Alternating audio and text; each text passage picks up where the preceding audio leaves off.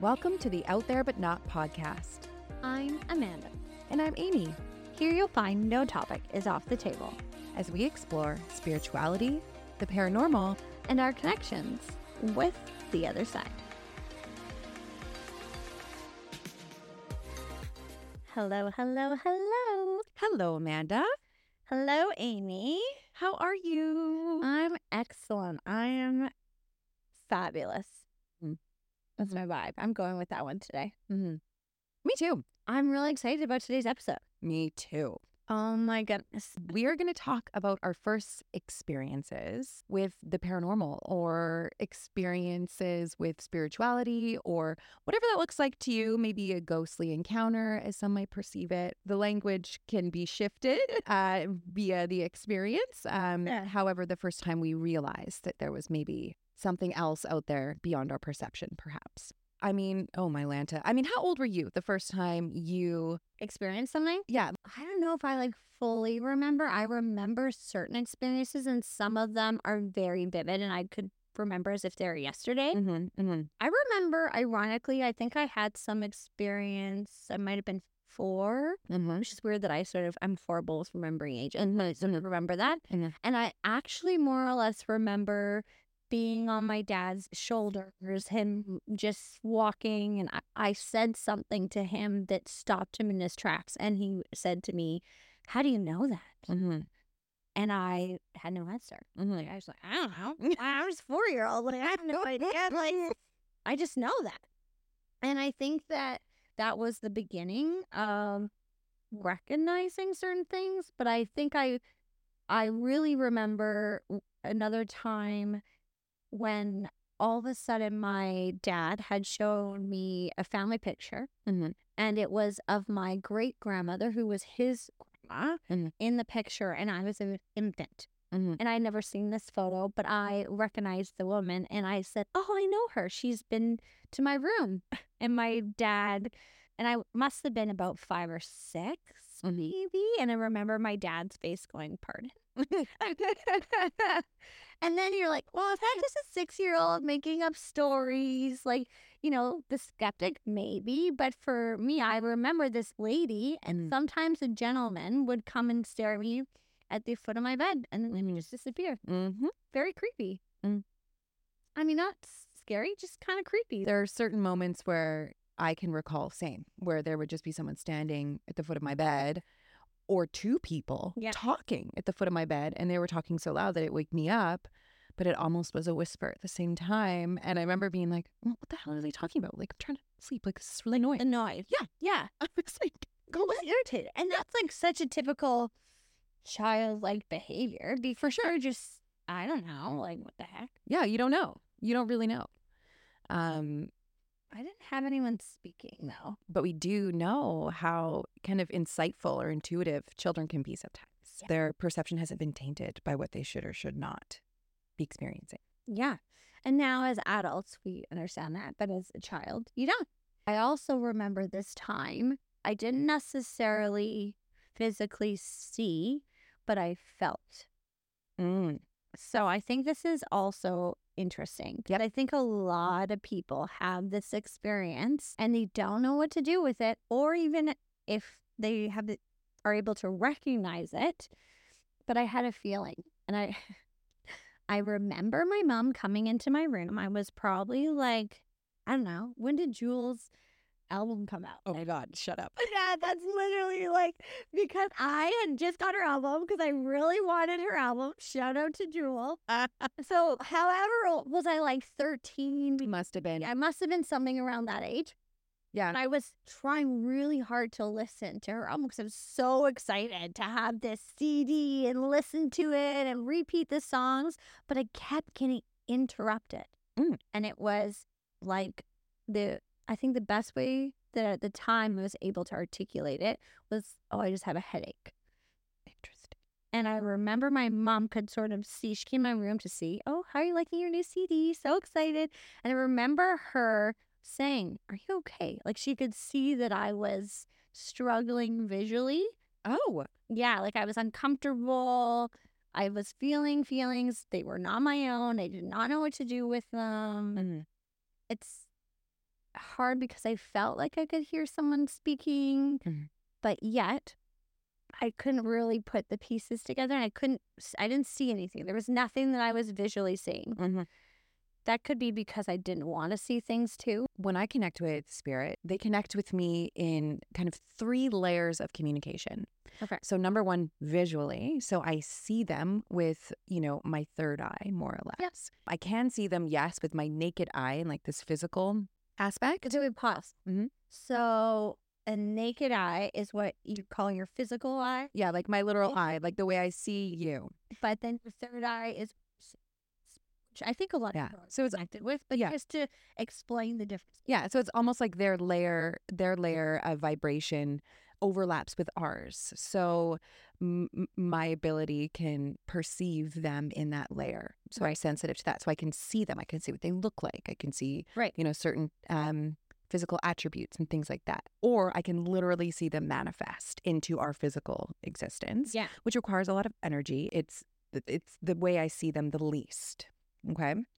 When I was a child, I saw them more with a, a physical manifest. Um, but as I've aged, it's more third eye perception where I can see them kind of layered over ours, if that makes sense. Okay.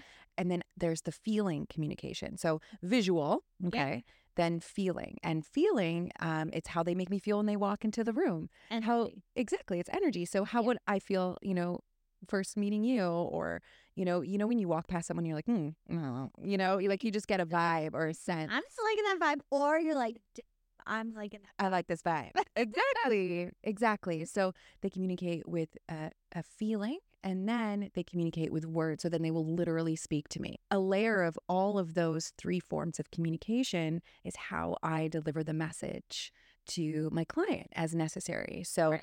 how they make me feel, what they visually look like. And I also have rules and symbols for visuals Yeah. Um, with spirit that, you know, I understand. It's almost like our own sign language. So, visual cues that they will show me. And then they also literally say words. So if I was to say, oh my God, Amanda, I love that shirt. Or if I was to say, oh my God, Amanda, I love that shirt. Right? Like tone has a lot to do with it. And so when they communicate, the feeling is often part of the tone of the experience of being around them. Right. So I think too, like I've had a lot of words pop into my Mhm. head, right? Mhm. Where it's not that I'm hearing a particular voice say that word. Mhm. It's all of a sudden it's just like when something randomly pops That's right. your brain, Right. right? Like with no reason. That's correct. Yes. And I think a lot of so in that moment when I'm going back to when I was a, Yeah. a kid in my room listening to Jewel, that was the scenario. But I didn't know how to articulate, how to explain it. But the interesting thing is that somehow instinctually, I knew not to explain it and love my parents. My parents are amazing. I've never felt I don't even know why I would think this, but I was already consciously aware that if I started saying, I'm just feeling things, or I can't tell if someone's talking to me in my head, that I was going to go in a mental hospital for schizophrenia. like, literally, that's where my brain went. Mhm. And I think that that, you know, we can talk openly about this now, but I think back then, that was totally the reaction that you would have, I shouldn't say you would have had, but it would be more common. But Yeah. it's interesting how I think about that and that Mhm. I was so set on that's what would happen. Even though my parents, there was nothing ever, but also something to know. Mhm. Um, I can't even remember if we talked about this before, but I like lived in the closet about talking about spirituality. Mhm. And really, it's only been this podcast Mhm. outside of a small circle of close friends Mhm. that n- know my experiences. Because you classify yourself as a medium, because you are. Mhm. I love that you do this like smile when you look at me because you know where I'm going. but I am not a medium. I would not claim to be a medium. I think that I have experience. I think lots of people have experiences, quite frankly, and don't know what to do with them. And I think that's what drew me to you, even Mhm. was more to ex- have somebody else who's going through something and is at peace and has come to full acceptance to sort of go, oh, I'm not crazy or oh Yeah. I relate to that to understand it. And I think that's a big part of the motivation, even behind this podcast. I mean, obviously, we're friends. We love to have Yeah. fun. We laugh. We talk about so many things, but it's really to help people understand even their own experiences Yes. or acknowledge and recognize that, wait a second, that's just not in my head. Listen, okay? this is the way that I'm to I'm to say it. And it also Okay. Listen. I'm going to explain it. Let's say for example, you decided that you wanted to become a marathon runner and you're like, "Nope, this is something I'm really committed to doing. This is what I want to do." Okay? Yeah. And maybe you have a friend who's already a marathon runner, been running for 20 years and is just like fit and lean and an expert. Boom, boom, boom, can do any marathon. And for you, I mean, run around the block might be hefty. Okay. Yeah. So, would you say that you cannot become a marathon runner or you cannot improve your running skills with little effort and attention to it every day? I mean, yeah, of course, if you improve and make effort, then you're going to get better. Cute. So, to my point, everyone Sass. I know. My point is, is that what I mm-hmm. do is possible for every person. Different levels, sure. If you start 20 years after this friend with, yes, a lot of work, you're not going to be a crazy marathon runner like her next year. Maybe you will. I mean, who knows how hard you can work? So, the idea to develop yourself is always possible. And so you can maybe you won't be like a high level marathon runner, but maybe you'll be achieving a status that you're really happy with, that you feel fulfilled by. So there's a layer of all of those things, right? Yeah. And that's the same rule that I see mediumship. And I think we, I know we are spiritual beings and we are all able to connect deeper with spirit. Just what I do for a living. It'd be like if somebody was going to be a running coach, same thing. Yeah. Obviously, I've shared a couple of my little experiences, but how did you know, or did you know, mm-hmm. when you started having spirit? I was thinking about this because, you know, we we knew we were going to talk about it, and like honestly, I don't really know the first time. Like I I truly do not. I I, I can't recall like my first memory, but I can recall a few standouts. I was raised in a Christian home. Angels existed and demons existed. Okay. Yeah. So I knew that. That was your foundation. Mm-hmm. And so when I started to see spirit, I was actually hyper aware of, again, that feeling. So, how they make you feel, regardless of what they look like, regardless of what they say to me, how they made me feel was very important. So, if they made me feel comfortable, it felt bad. If they made me feel curious and okay, or, you know, if you, the tone of how they feel when they walk in the room, um, then it was positive. So, that was just kind of, it was, it was kind of my perception of good or bad. One experience in particular, we went to church one morning, one Sunday morning. Was it? It was a church girl. Lordy. yeah. And I, we walk in and we're late. We were late that morning. I don't know why. Very like born again Christian, um, very lively church. People dancing and singing in tongues. Like it was like, Singing it. Wait, stop. or sorry, speaking in tongues. Speaking in tongues. Okay, so for those that wait, I, I have to take a moment. For those of you that are just getting to know, I did not grow up in a religious home. Mhm. My grandparents were well, my grandma on my mom's side was a Baptist, Mm. and she went to church, and they're very accepting and loving and so forth. But I did not grow up. Mhm. And so you, so this is a little bit of the differences of our background. And Yes. speaking in tongues sounds so out there. For sure. Yeah. And to a lot of people though, dude. Like I remember like when when I first saw someone speaking in tongues, I was like, okay, and everybody's all right with this? Like, I was like, what is going on right now? How do you know? Okay, I'm going to Oh, we we can talk about this other. It's a whole other Yeah. conversation. Yeah. But you were going back to Yeah. you were at church. Yeah. So keep in mind, like coming from this type of environment, you know, I, I was used to it. So we walked in that day and everyone was just praising the Lord. So much energy when we walked in there. Yeah. And um, we usually sat, sat in like a specific side, but I remember it was so busy that day, we kind of settled near the back. I stood on my chair because everyone was standing, worshiping and singing. And it was really great energy. I look to the front of the church, kind of up where like the pastor's family sits, like in the front row. And there were two men. They they were gi- like they were so tall that were kind of like jumping back and forth, like leaping in front. And I mm. thought in my mind, I thought, oh, we have like there's like guest speakers because sometimes that would happen at church. You would have people come like from, you know, maybe a different church out of Yeah. town or whatever. And so I thought, oh, there's like a guest speaker today. So we sat down and I'm thinking, okay, the pastor's going to come up. He's going to say his little good morning. And then he's going to welcome these guests up on stage. And he never did. No one acknowledged them. No one acknowledged them. Not one person. Like you're confused. I was so confused. Sorry, how old were you again? Uh, maybe like seven or eight. Okay. It ends. Church ends. And I'm and I remember being like, I gotta figure out who these guys were. I walked to the front of the church and I stood at the front and I looked at everybody sitting in their rows and everybody's kind of getting up and saying goodbye to each other. The craziest thing, I thought maybe, oh, maybe they left from a side door. They're nowhere to be seen. You're trying to justify. Mm-hmm. And then we got in the car and we're driving away. And I'm sitting there and I'm still thinking about this whole experience. And my brother, my older brother, goes, Dad, who were those men that were like jumping around at the front of the stage? And I was like, Yeah, yeah, yeah, yes. Who are those men? My dad's like, What are you talking about? They were there. Like you, you, you saw them. Like they were You couldn't avoid it. you could not avoid them. No one saw them. My dad called the pastor and asked him, and he said, no, there was no one there. And both me and my brother saw them. Okay, so I'm sort of diving into this a little bit, but your brother saw them, and this is interesting that you are the same blood Mhm. family line. I would not have said anything if my brother didn't say something. So that experience was what I needed to validate, like, oh, that was real for me. And, you know, classic brother, he's like, oh, shut up, Amy, you didn't see anything. And I'm like, no, but like, I, I did. like, I, like, I didn't know what to, I stood up on the chair on my tippy toes trying to see. Like, I, I'll never forget that moment. So I was in the hospital with my daughter. Mhm. She was recovering from actually a fractured femur. And we had this lovely nurse who was pregnant, Mm. but I all of a sudden got that feeling.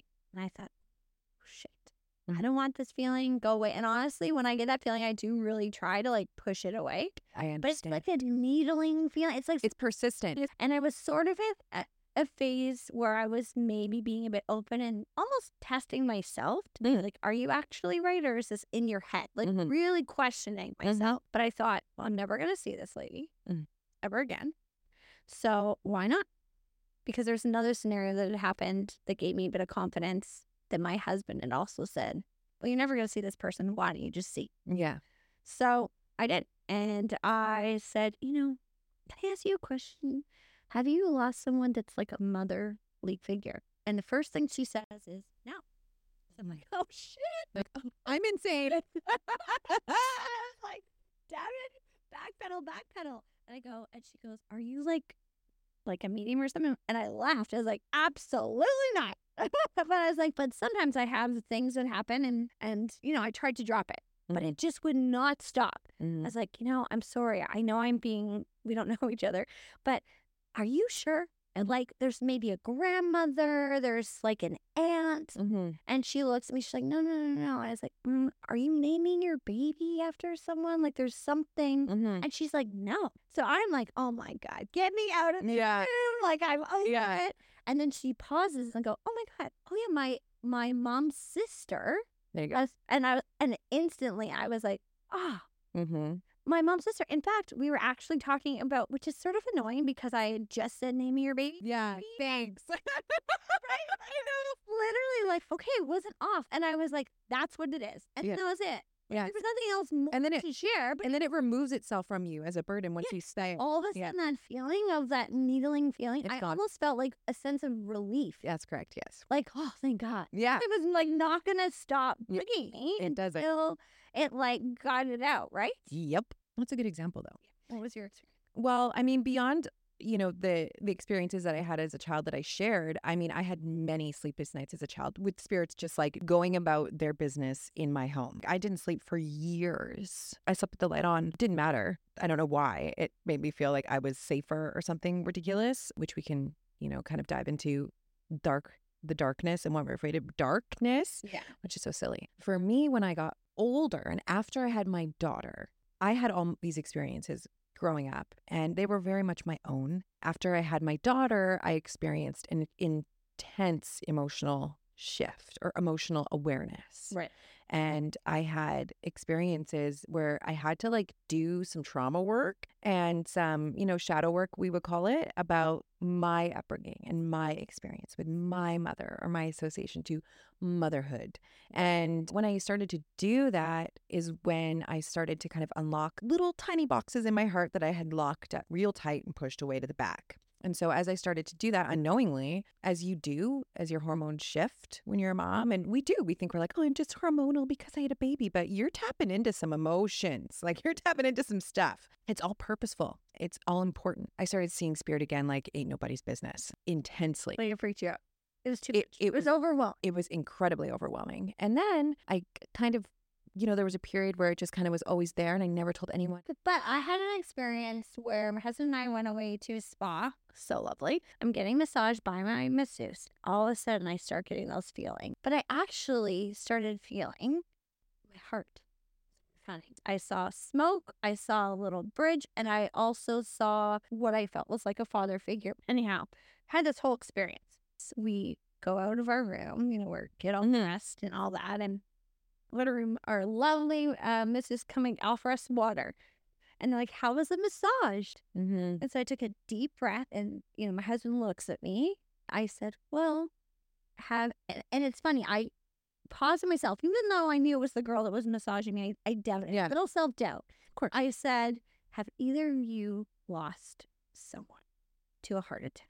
Girl that was massaging me Mhm. looked at me dead in the eyes, automatically started to get tears in, and she said, I. And I was like, oh my God, I just gotta have to, I just have to like vomit it out what happened. Mhm. And I just said, was he like a father figure, kind of like a grandfather? She's like, yeah, it was my grandfather. Mm-hmm.